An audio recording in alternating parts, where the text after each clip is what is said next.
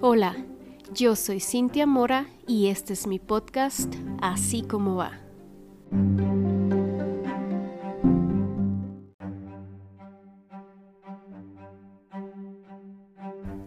Hola amigos, bienvenidos a otro episodio de Así como va. Mm, este, este episodio lo titulé Cuando la vida te exige lo que no eres. Yo creo que a todos en alguna ocasión nos han preguntado tipo, mm, ¿por qué cambiaste? O nos han dicho, ya no eres como antes. O ¿qué le hicieron a Cintia Mora? bueno, a mí sí me han preguntado eso. Y muchas veces muy seguido. Y quiero empezar o quiero partir que desde que somos pequeños, todos, obviamente, a todos, eh, nos iban guiando, ¿no? Acerca de cómo debíamos ser, de cómo nos debíamos comportar.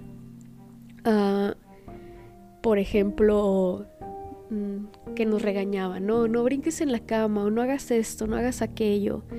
Tengo, tengo un recuerdo muy, muy presente de, de mi abuela Carmen, mi abuela paterna, que siempre, siempre, siempre me regañaba porque subía los codos a la mesa cuando estaba comiendo.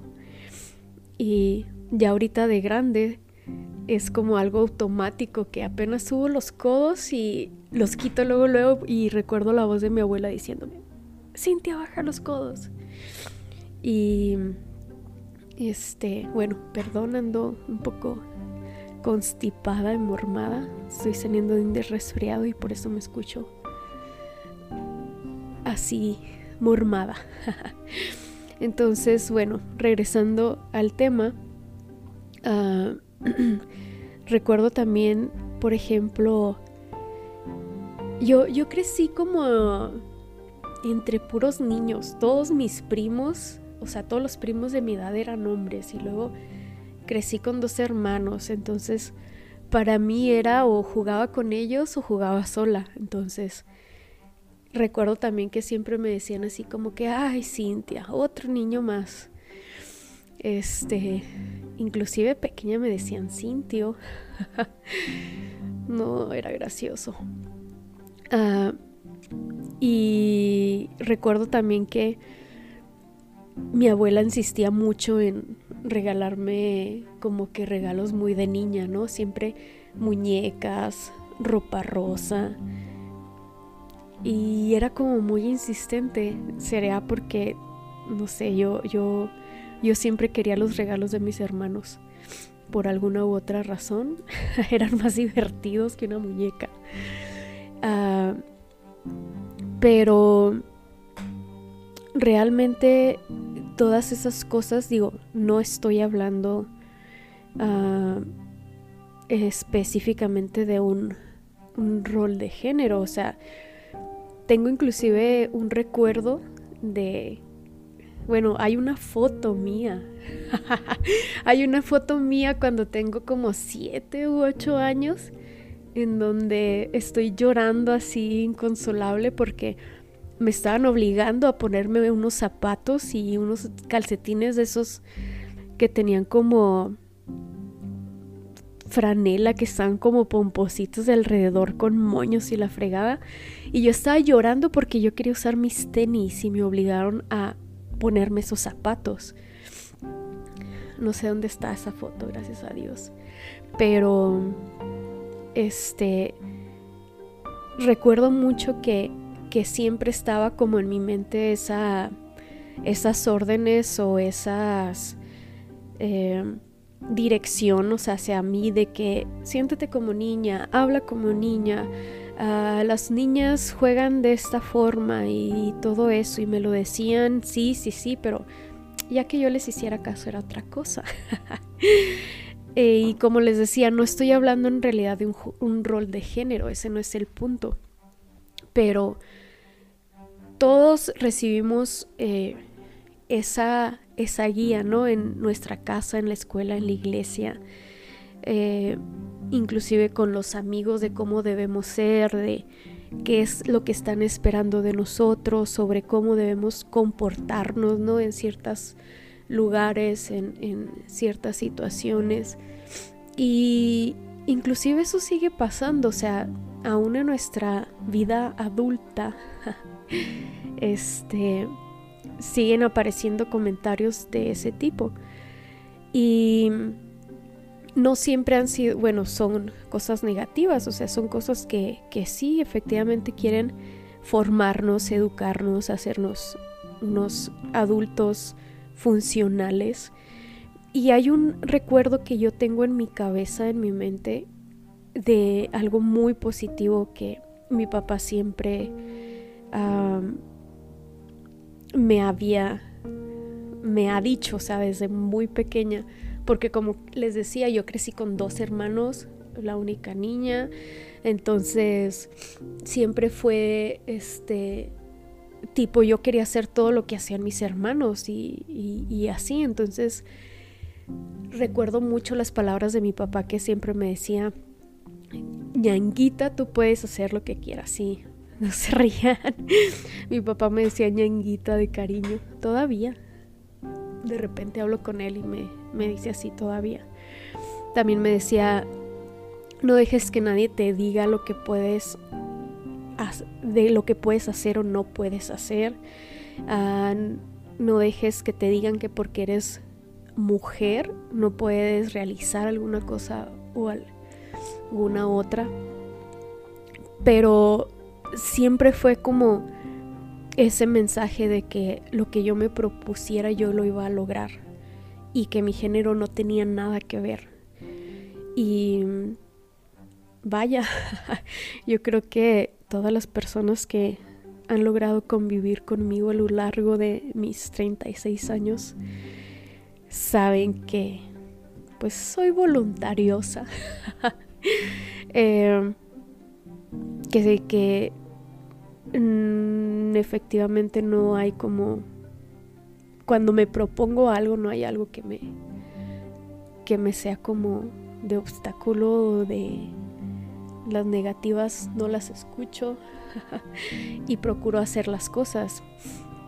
Y justamente o sea ya ya de adulta me he encontrado con muchas críticas hacia mi persona tipo Cintia es muy infantil. Porque en serio, amo jugar con los niños o amo jugar con cosas que me recuerdan a mi infancia. Este, siempre ando haciendo bromas tontas, como el chiste este de mira, y luego todo el mundo voltea y dice que y yo mi dedo.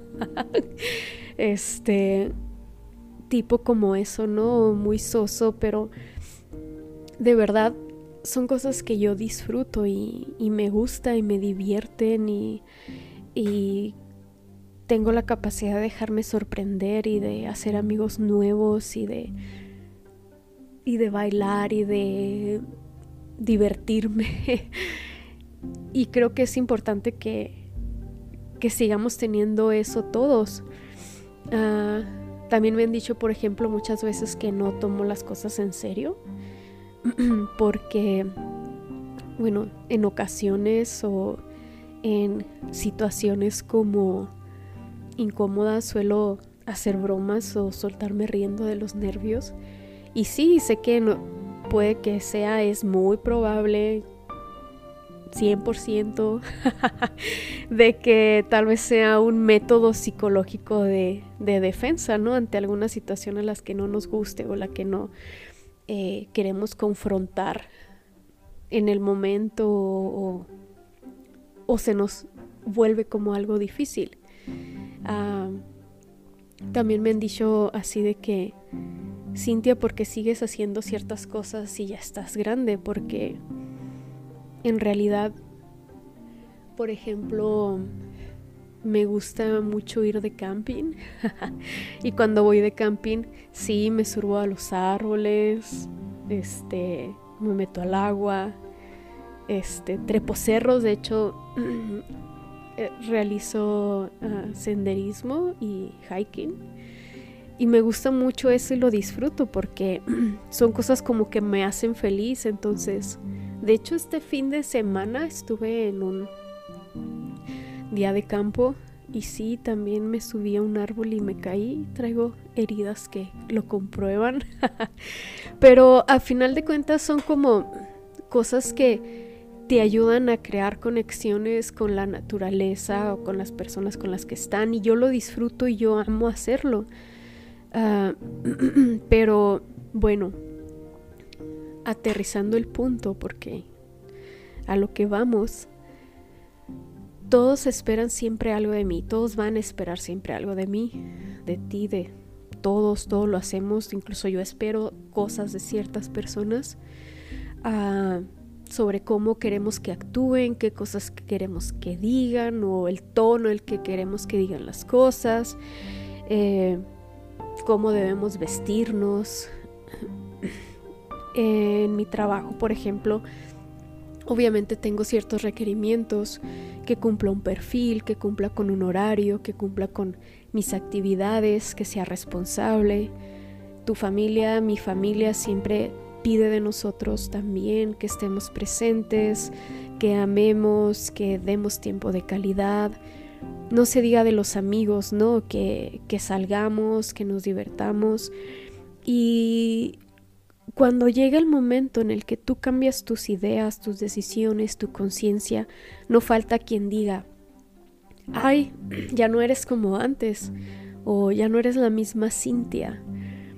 Y siendo sinceros, si yo algún día me llego a topar a alguien que no he visto por mucho tiempo y me llegara a decir, no has cambiado nada, para mí sería una decepción porque Creo que el cambio está en nuestra naturaleza. Pero, yendo más allá, sí pienso que a veces los requerimientos de todo nuestro alrededor pueden llegar a abrumarnos. La sociedad nos pide que seamos algo, eh, la familia nos pide que seamos alguien, mm, nuestra familia, compañeros de trabajo nos piden que seamos alguien.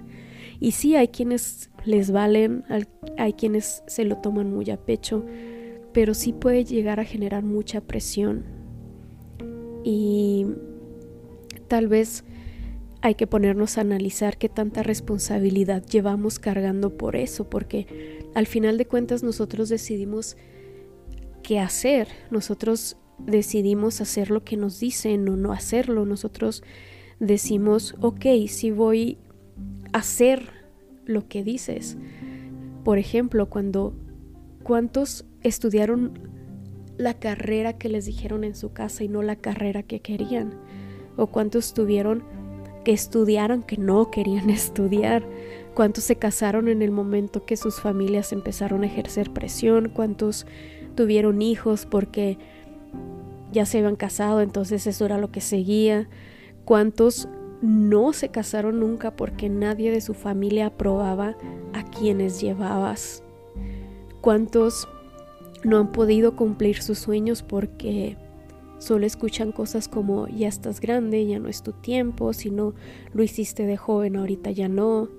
¿Cuántos no se atreven a estudiar lo que les gusta porque tal vez sí ya están grandes, pero que piensan que eso es una es un limitante? ¿Cuántos no han Ah, bueno, se han conformado con la vida que llevan porque según no nos queda de otra. ¿Cuántos de nosotros no nos hemos resignado a alguna situación de nuestra vida porque pues ni modo, así nos tocó? ¿Cuántos no salen del closet porque qué va a decir la familia? ¿Cuántos no se han puesto ese tatú porque los tatús son del diablo? ¿Cuántos no han podido ir al concierto de su artista favorito porque pues no es cristiano. ¿Cuántos no han salido de esa relación tóxica porque debemos aguantarnos? ¿Cuántas personas no hay en esa situación de violencia y, y deciden no hacer porque tal vez no les da para más? ¿Cuántos no han sido capaces de crecer, de crear, de perdonar, de ir más allá de lo que conocemos solo porque nos conformamos? Cada que pasan esas ideas, esas situaciones, o personas o circunstancias en mi vida, no puedo dejar de recordar la voz de mi papá diciéndome, Cintia, tú puedes, ñanguita, no te conformes. No hay nada que no puedas lograr y no hay nada que no puedas hacer. Y ese mensaje en mí ha hecho mucho eco y me ha funcionado. Y justo por eso quiero, doy este mensaje o, o grabo este episodio. Nunca es tarde para ser quien tú quieras, quien tú eres realmente y no lo que todos los de tu alrededor te han demandado, lo que tu familia o la sociedad ha querido que seas. Nunca es tarde para cambiar, para deshacerte de los conceptos que te alejan de tu esencia. Nunca es tarde para desaprender lo que no sirve y traer a conciencia lo que sí sirve. Arráncate ese disfraz que te pusiste por las opiniones de todos, por las opiniones de las personas que te rodean. Nunca es tarde para ser tú, para cumplir tus sueños. Y por más locos que estén, hazlo, date, déjate ir como Gordon Tobogán. Esa es una de mis frases favoritas. Así que es el mensaje que tengo para ti. Y quiero, quiero terminar haciendo una, una mención especial a, a, ese nombre que, a ese hombre que me ha dado tanto y que me amó aún y cuando él no, ha, no tenía ninguna responsabilidad conmigo porque no es mi padrastro, es mi papá, es el que me enseñó y me dio tantas armas para afrontar la vida Gracias por ese mensaje que se ha quedado grabado en mi cabeza y en mi mente y que me ha servido para levantarme de tantas situaciones y de tantos momentos difíciles. Así que gracias, Pa. Te amo. Te amo con toda mi alma.